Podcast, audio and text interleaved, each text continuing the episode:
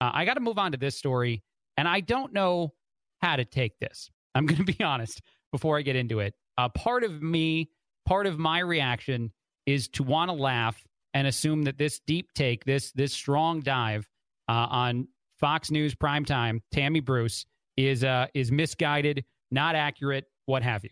But it does seem like they did a lot of research. So I will tell you that there is a new concern, a concern about the scientific study of uh, animal human hybrids. That's real. I'm saying real sentences. Uh, and last night, Tammy Bruce did the story. She did a deep dive into a lot of it. I have some of the audio because at best, this makes me laugh. At worst, it makes me afraid. Human chimeras living among us. It's only science fiction for right now.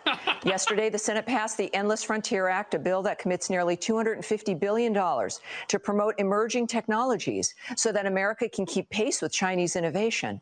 Back in May, Democrats shot down an important amendment outlawing U.S. participation in research that would create human animal hybrids, also known as chimeras. China's already. Okay, can we stop for a second? Um, I didn't think I'd hear somebody say also known as chimeras on a television news station um, as if it I, I i'm not saying that there's not a chance that this research is done well and that there there's a valid concern here. It's i can't take it.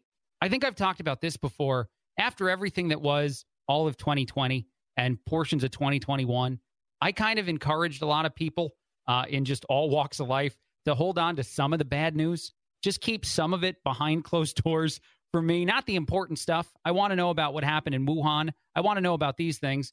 But the human chimera risk, for example, is one that if like there's not going to be any tomorrow, you can give me a week or a year to get ready for that. Here's a little more. Doing it. Announcing in April that an international team successfully grew human monkey embryos no. and sustained them for 20 days in a lab.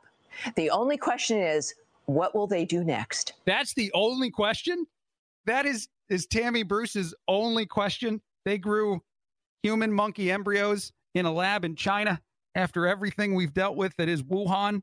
And I am not laughing about the the COVID 19 and the Wuhan lab stuff, but this is terrifying.